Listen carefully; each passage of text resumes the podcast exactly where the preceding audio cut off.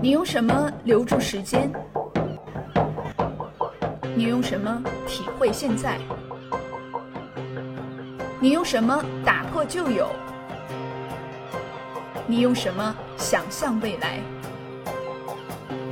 当人类群星向你闪耀，当万古山河向你展开，当星辰宇宙为你跳动，当书架上的神灵向你走来，好花不常开，好书却常在。读书只为开心，读乐乐也要众乐乐。欢迎收听读书类音频节目《读乐乐》。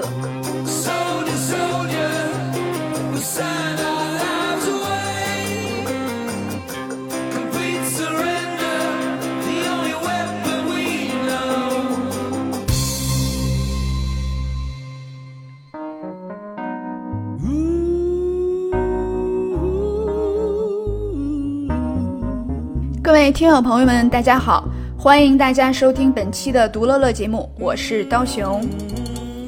我不知道大家最近有没有关注这个2020年美国奥斯卡的颁奖典礼。今年这个奥斯卡的最大赢家是《寄生虫》，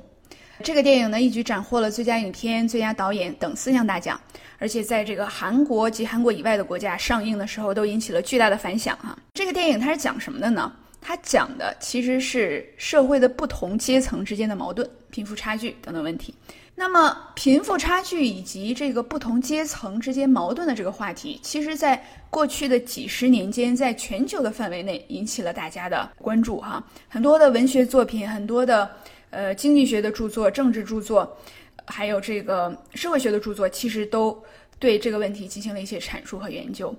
那么今天我要给大家分享的这本书呢，呃，其实呢，从底层对这个社会阶层和贫富差距进行了讲解和研究，因为它是一部心理学的著作。这本书告诉我们呢，贫富差距以及什么是贫穷，什么是富有，其实不仅仅是一个客观的经济学的问题，而更多的其实它会在人的心理层面，在人的思考方式、行为举止、做决策的方式上面带来更深远的影响。这本书它的名字叫做《The Broken Social Ladder: How Inequality Affects the Way We Think, Live and Die》啊，叫做残破的社会阶梯，不平等如何影响我们思考、生活和死亡。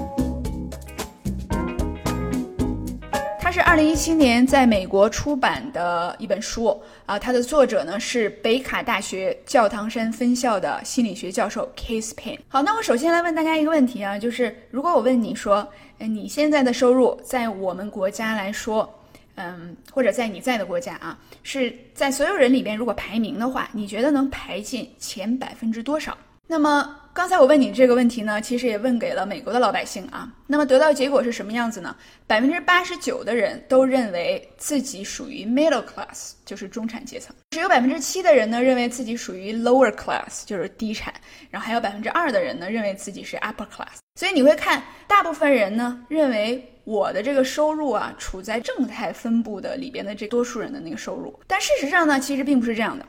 那么这本书里面给我们了一幅图哈，就是如果你把这个纵轴标记为一个人的年收入，从零到十万到一百五十万越来越高，对吧？以一个人的身高为对照的话，那么这个人呢是六英尺，大概一一米八二这么高哈。呃，然后呢，这个人的头部大概就是是家庭的年收入是美国的一百五十万美元左右哈。那么他的腰的这个位置大概是七十五万至八十万之间。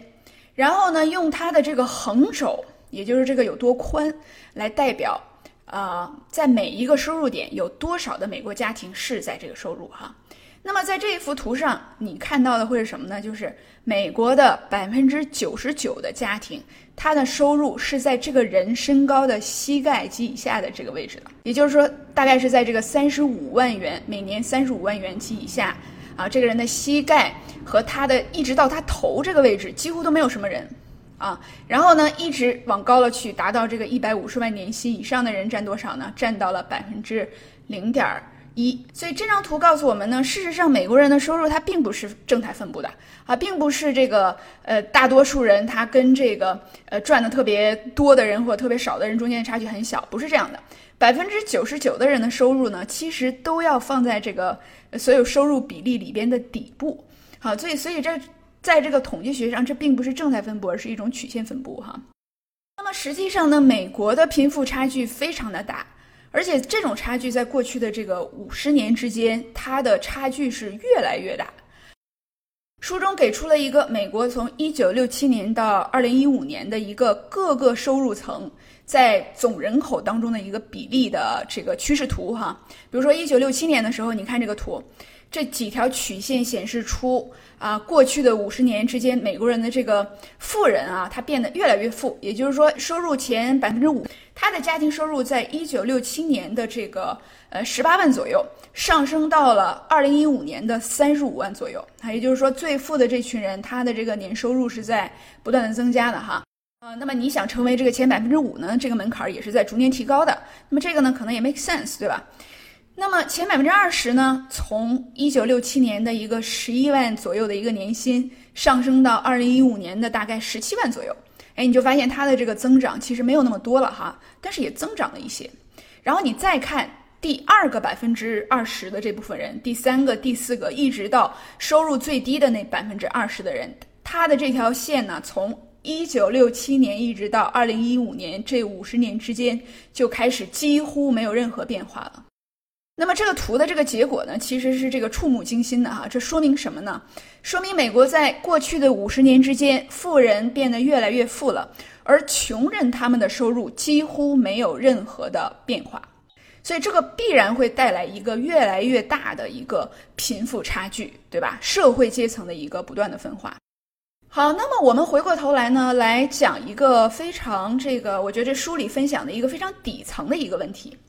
就是为什么呃身份地位的高低，以及收入的高低，还有这个收入啊、身份啊，在人群里边的这个比例，对我们人类来说非常的重要。我不知道大家有没有平时在生活中发现，这个我们身边的人啊，经常有一些人有这种迷之自信啊，就是对自己的这个自我感觉呢非常的良好啊，觉得自己这个在各个方面都挺不错的。那么从这个社会科学的角度呢，科学家们发现，大部分人都有这种去抬高自己的呃自我评价的这种趋势。这种效应在心理学上被叫做乌比冈湖效应，或者是叫自我拉抬的偏差。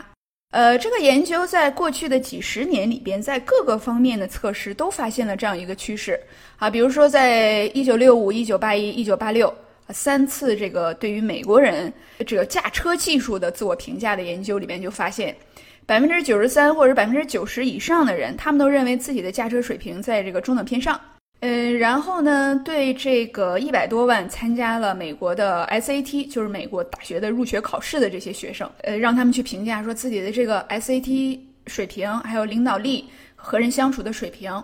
呃，是在这个中位数以上还是以下呀？百分之七十的人都认为自己的领导力在中位数以上，哈，百分之八十五的人认为自己的与人相处能力在中位数以上。那么大学教授也是这样，百分之九十四的大学教授都觉得自己高于平均水平。那么到底是哪一部分人在这个平均水平以下呢？哈，这个事儿也奇怪了。所以这个现象呢，它被称为乌比冈湖效应啊，因为有一个小说讲就是虚构了一个世界，叫做乌比冈湖，里边有这么一句话，说这个镇上啊，女人都很强，男人都长得不错，小孩都在平均水平之上。啊，这个作者他是用一种比较幽默和诙谐的方式去假设了这么一个世界，因为不可能是所有人都在平均水平之上，对吧？啊，但是他其实反映的一种状态呢，就是我们中的大多数人都认为自己在智力、毅力、勤奋程度等各个方面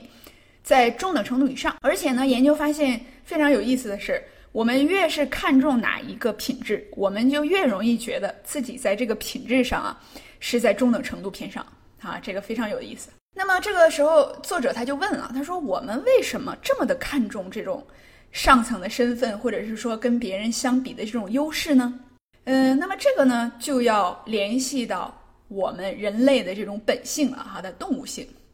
就是这一点，不仅是在我们的人类当中啊有这个趋势，而且在其他的灵长类的动物当中也有这样的一个情况。比如说猴子、大猩猩，对吧？我们发现它们。经常会为了这个争夺猴王的位置啊，争夺这个不同的阶层，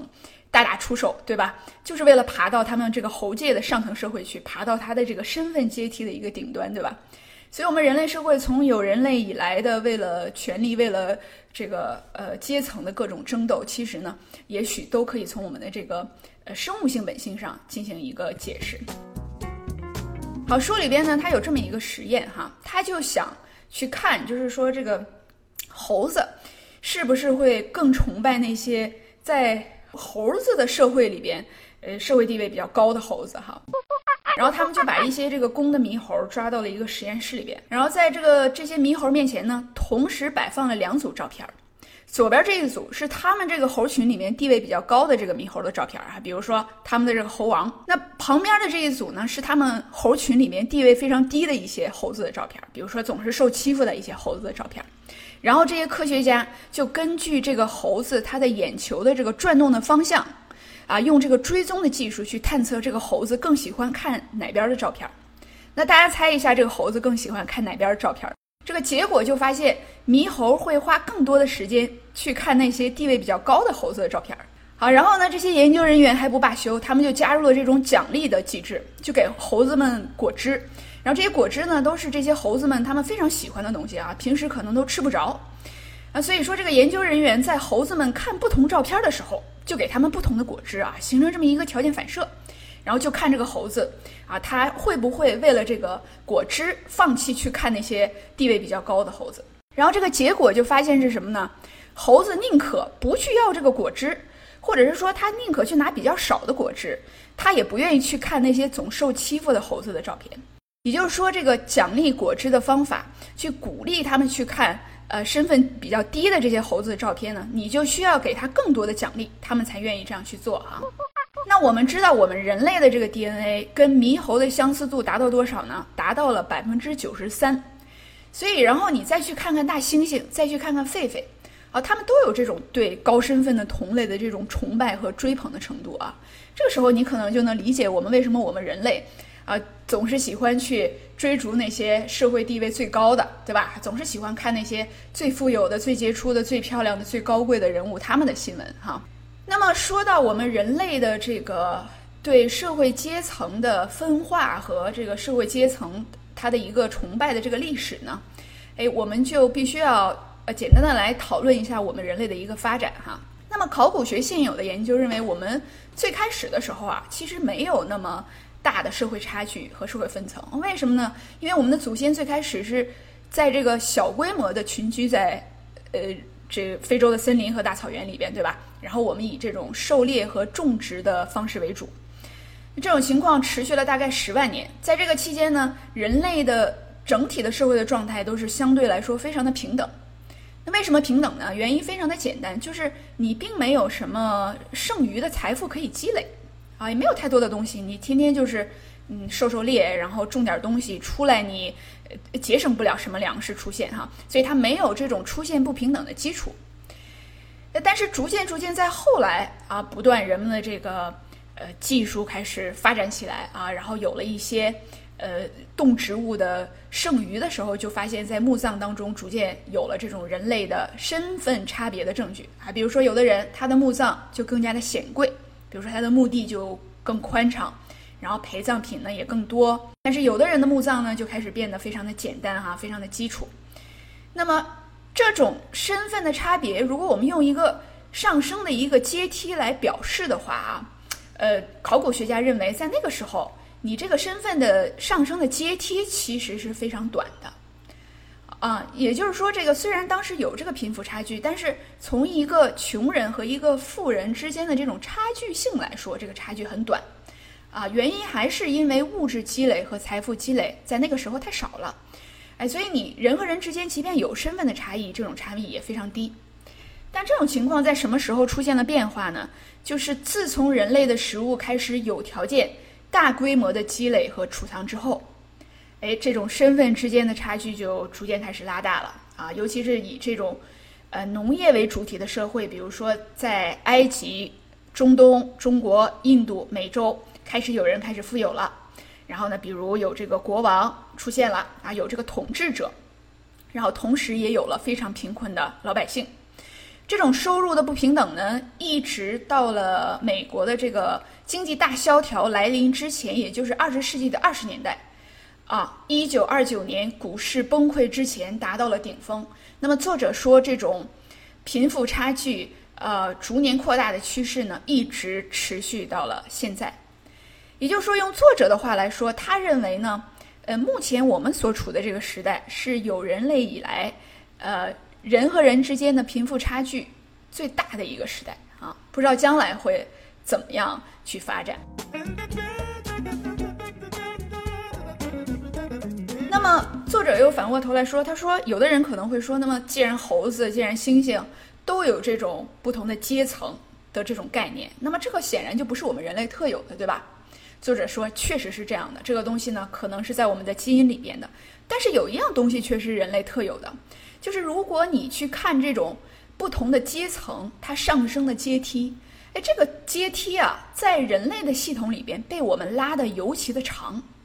哎，什么意思呢？就是说，在这个猴子界，在这个猩猩界，他们不同的这个阶梯之间哈，没有那么困难，他们的差距可能没有那么大。但是在我们人类的社会里，你要想从底层爬到上层去啊，这个目前来看是变得越来越长，啊，比如说他这里边就提到说，美国的这个财富不平等，刚才我们已经谈到了，到了一个什么样的一个严重的程度哈。然后呢，过去这几年，呃，问美国人说是这个，你觉得前百分之五的富人他们拥有的财富，占在美国已经占了百分之多少？啊，美国人的回答是。前百分之五的富人，他们占据了全美国财富的百分之五十九，哎，这个数字已经非常高了。但是真实的情况呢，是比这个还要高，就是美国的前百分之五十的富人，他们的财富占了美国财富的前百分之八十四。那么这个书因为是二零一七年出版的，所以它的数据还有待更新啊。那么可能这两年这个数字，我的猜测是变得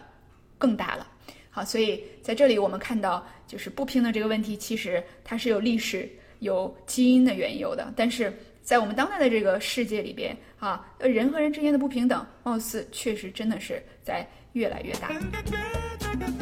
好，那么说完了，从人类进化的这个角度来看，我们为什么会对获取高阶的身份上瘾啊？我们再来看一看脑神经学目前给我们带来了哪些发现哈？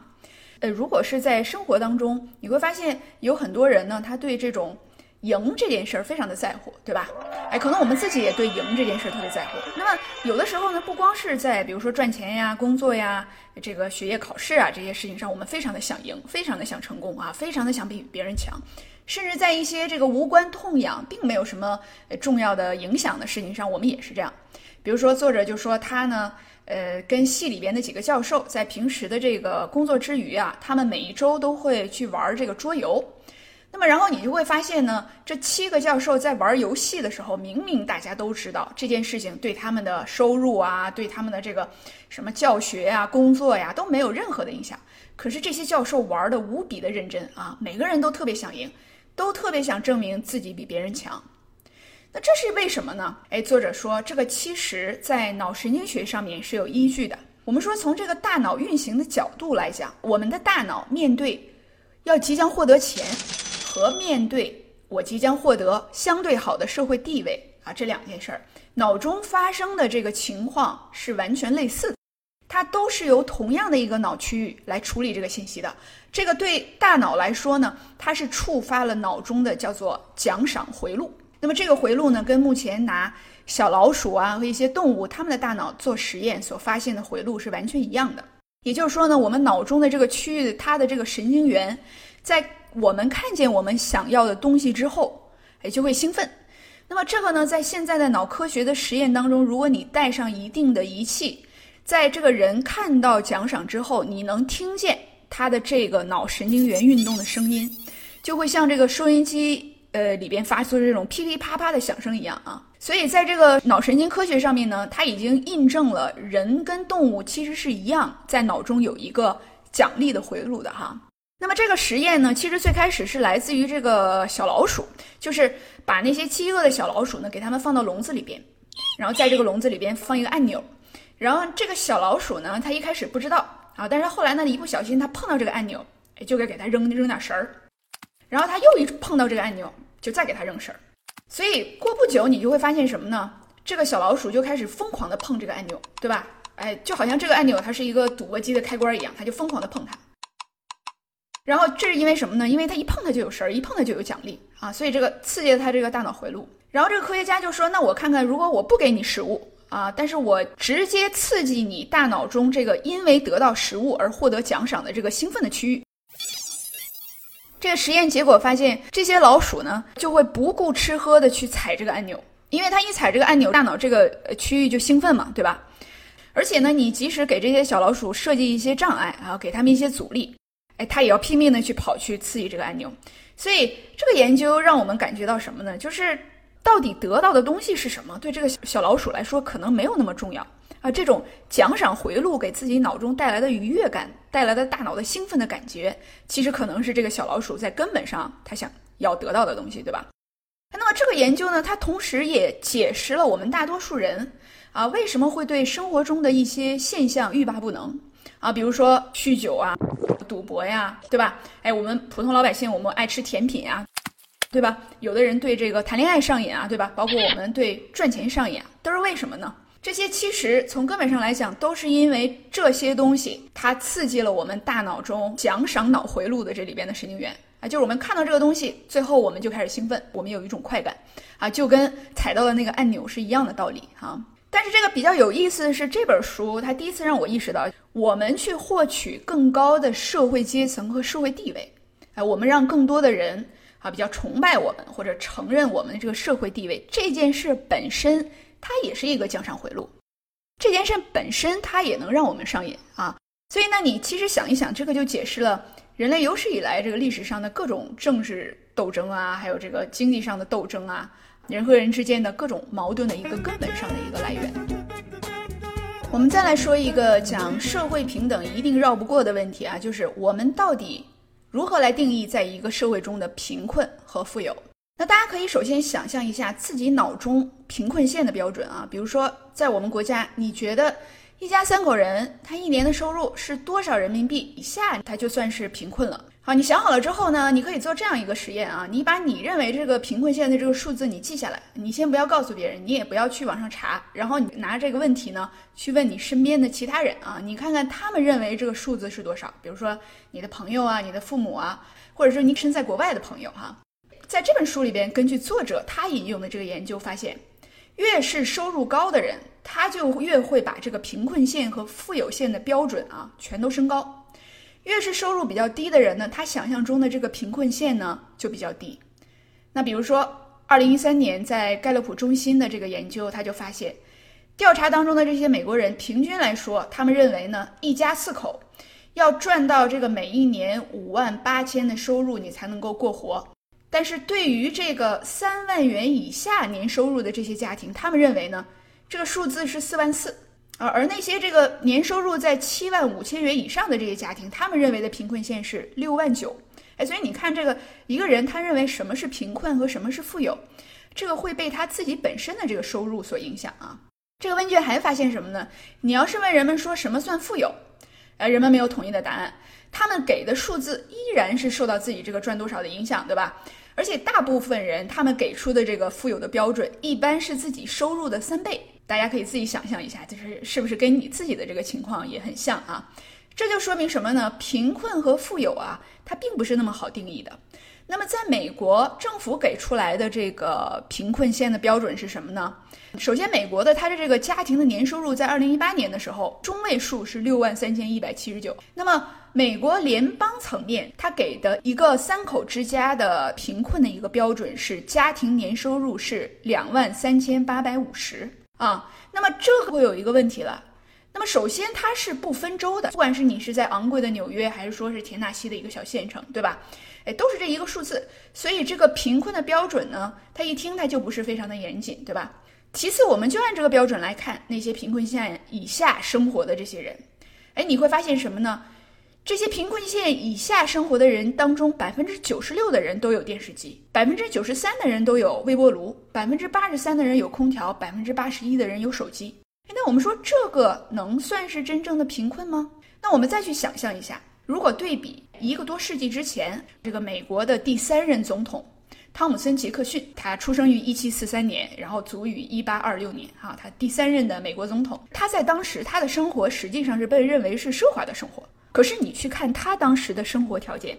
他的生活中没有热水，没有空调，没有电，当然更没有微波炉，对吧？所以作者在这里边就提出了一个问题：到底什么是贫困？那么是不是说这个世界上其实没有绝对的贫困，而贫困更多的是一个相对的位置，而不是绝对的位置？那么作者说，我们判断什么是贫困和判断什么是富有，事实上是无法脱离我们所在的时间、地点和条件的。哎，无法脱离我们周围是谁，他们都赚多少钱，他们的生活都怎么样啊？这些条件。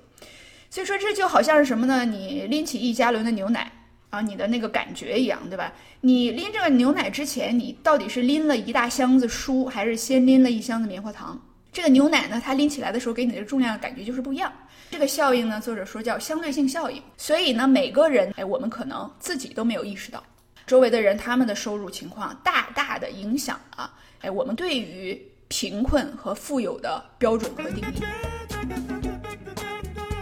接下来我们来说一下这个相对收入和贫困差距，它对我们人类的影响到底有多大？哈，我们想到这个世界上比较贫困的国家或者地区的时候，我们通常会联想到的都是什么样的画面呢？比如说，这个贫困意味着资源的短缺，对吧？往往带来的是这个医疗水平的低下呀，呃，人们更差的身体素质。更差的这个精神健康情况啊，很多地方，比如说美国，很多贫困的地方会出现肥胖问题严重，饮食不健康。呃，贫困的地区往往还意味着更高的犯罪率、更高的自杀率、更高的婴儿死亡率和更低的这个受教育程度，对吧？那么，美国的两位学者在二零零六年的时候对这个问题呃进行了一个深入的研究。呃，这两位学者呢，他就把我们以上说到的这些方面各个国家的数据给收集起来了。哎，他就看这些国家它的人均收入情况跟我们说到的这些方面是不是真的相关。那么，首先他这个研究发现了什么呢？从全世界的角度来讲，以上我们说的这个规律还真的就是正确的。那么，我们发现说，那些越发达的国家，相对来说，它的人均收入越高的国家啊，比如说英国、美国，比那些相对来说比较落后的国家，人人均收入低的国家，比如说非洲的这个莫桑比克。确实呢，在各个社会和健康指数方面来说都好。这两个研究者呢，并没有在这儿就停手啊，他们接下来去把那些已经比较富裕的国家集中到了一块儿，比如说美国、英国、荷兰啊、挪威这些国家哈，包括澳大利亚、日本这种发达国家，把这些国家放到一块儿，然后他就把这些国家的人均收入和这些国家的社会问题指数。进行了一个关联，看看他们还是不是完全的这种线性相关。结果这一关联就发现，这两者之间完全就不成线性关系了。也就是说，在已经比较富裕、温饱不成问题的那些国家当中，呃，你在提高你的这种这个收入，就没有办法去减少你的社会问题了。哎，比如说这个书里边它提供了这个证据，就是用一个散点图来表示不同国家人均收入和该国家社会问题严重程度的一个关系哈。那么就发现，这个葡萄牙、希腊、新西兰，人均的年收入不到两万，在富裕的这个国家里边呢，就是整体来说就算比较低的三个国家啊。然后相比较而言，美国、挪威、瑞士，它的人均收入在三万五到四万之间，对吧？按理说呢，这个前三个国家应该比后三个国家有更大的社会问题，对不对？但事实上，你看这张散点图上。看不见这种关联，而实际上呢，两位作者他分析出来说，十项社会指标中只有两项跟人均收入高低有关，就是受教育程度和人们对邻居的信任度。啊，也就是说，收入越高的国家，它的普通国民受教育的程度和对邻居的这个信任程度也更高。但是在其他的诸多方面，比如说犯罪率啊、婴儿死亡率啊、人均寿命啊、肥胖情况啊、精神健康情况等等方面都没有任何关联。哎，那么如果不是这个绝对的收入呢，又是什么呢？然后这个两个学者就把这些国家、这些发达国家的社会问题指标，这回呢跟收入的不平等指数做了一个关联，就是我们平时所说的这种贫富差距做了一个关联啊。这个结果呢是惊人的。如果你看这个书上面给的这个图的话，在纵轴和横轴之间出现了一条近乎完美的直线，也就是说那些。贫富差距越大的这个国家，各种社会问题都越多。比如说美国、葡萄牙、英国，还有那些贫富差距越小的国家，各种问题都越少啊。比如说日本、挪威、瑞典。那也许呢，这是因为这个不同的国家之间呢，还有一个文化不同、政治不同等影响因素啊，你不能这么比较。于是呢，这两个学者又把同样的一个模型，在美国的五十个州进行研究的推广。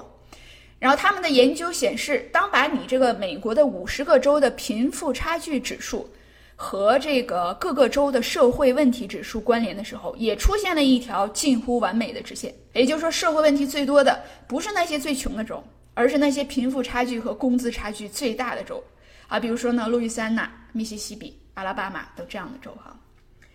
那么这项研究的结果，非常的惊人啊！为什么呢？因为大家想想看啊，我们全人类啊，各个国家几千年以来，尤其是近一千年以来吧，我们奋斗的一个最大目标是什么？就积累财富啊，对吧？那个人角度，大家每天为什么朝九晚五的，天天在那儿奋斗啊？为什么呀？我们不就是想积累财富嘛，对吧？但是这个研究在警告我们，就是我们一直认为贫困会造成各种问题，我们有钱了，我们富有了，这些问题就逐渐解决了。但目前最新的社会研究告诉我们，当你富足到一定程度的时候，当你满足了你的温饱以后，再积累财富就不会在更大范围内解决社会问题了。那么真正造成问题的，有可能就是收入的不均。我身边的人都比我赚得多的这种失落感。我们接下来来说说这个比较而来的这种不富裕的感觉对人类的影响到底有多大啊？我跟大家分享书中提到的三个非常有意思的研究。首先呢，就是这个不平等和贫穷到底是哪里来的？我不知道大家有没有思考过这个问题啊？那么作者说呢，在学术界或者说在大部分人当中，一般认为有两个主要的原因啊。第一个原因就是说。这个人的根本问题就是他的内在问题，比如说这个个体他懒惰，他无知，他本质上就是有一些恶劣的品质，所以呢导致他的一个贫穷的情况，对吧？那么第二种声音呢，就是认为这个人他所处在的社会环境或者是自然环境影响了这个人的发展，那么导致了他的贫困。那么我们看现在呃不同的研究啊带来了一个什么样的一个研究结果？首先第一个研究叫果蝇研究啊。这个科学家呢，他们干了一个什么事儿呢？他们去呃捉了八百只果蝇，然后这些果蝇呢，在基因上来说是完全相似的，然后他们就随机的把果蝇啊放到了两个大箱子里边。第一个箱子这四百只果蝇呢，非常的幸运啊，它这个叫做呃安全环境，也就是说给它适宜的生存的温度啊、水、阳光，然后也没有人打扰它们。第二组这四百只的苍蝇就比较倒霉了，这些科学家在每周。啊，有两次就把这个其中的百分之九十的果蝇都杀掉，然后换掉新的果蝇，周而复始进行了四年。那然后在这个四年之后啊，科学家对两组果蝇，尤其是对它们的这个生与这个时间进行了一个比较。哎，你猜这个发现了什么样的结果？都四年了，所以它们其实是最开始那些果蝇的后代的后代的后代，对吧？那这些后代它会不会是在机体和生物行为上因为？这个外在环境，一个是安全的，一个是恶劣的，所以就不一样呢。那这个结果就是，第二组环境凶险的这组果蝇的后代，比第一组安全环境下果蝇，在生命的更早阶段开始繁殖，而且母果蝇每次产卵的数量也要多于这个在安全环境下的这个平均数量。哎，这是为什么呢？那么这本书里给我们解释说，从进化论的角度来讲。这个所有的动植物，它其实都是在本质上是为了生存和繁衍这两个主要目的，对不对？所以呢，环境因素对生物体的影响其实非常的大。但研究到这儿还没完，就科学家就说呢，那么我们不能只研究果蝇啊，我们看看这个情况在人类当中是不是也是通用的啊？于是心理学家在一九九一年的时候把这个研究就推广到了人类。在芝加哥区域，我们知道芝加哥是一个贫富差距分化比较大的城市啊，有一些是富人区，那么非常的安全，然后有一些区域是这个收入比较低，然后治安情况也非常不好。结果一样的，他们发现，在贫困区，女性的生育的年龄要早于富裕区。然后在这个研究之后呢，又有了一系列的这个研究去验证一九九一年的这个研究，最后发现，在贫困的环境恶劣的环境中生存的女性。她们不仅生育的年龄早，而且生的孩子呢还普遍比较多。作者把这一现象叫做 “live fast, die young”，啊，就是这个生命太短暂，必须快点活。啊，也许集体知道，也许集体他不知道。但是如果知道说平均年龄或者我身边的这些人，他们都只活到，比如。说五十岁、六十岁，那么我就要早一点对我的行为进行选择。今天的分享就到这里了，感谢大家的收听，我们下次再见。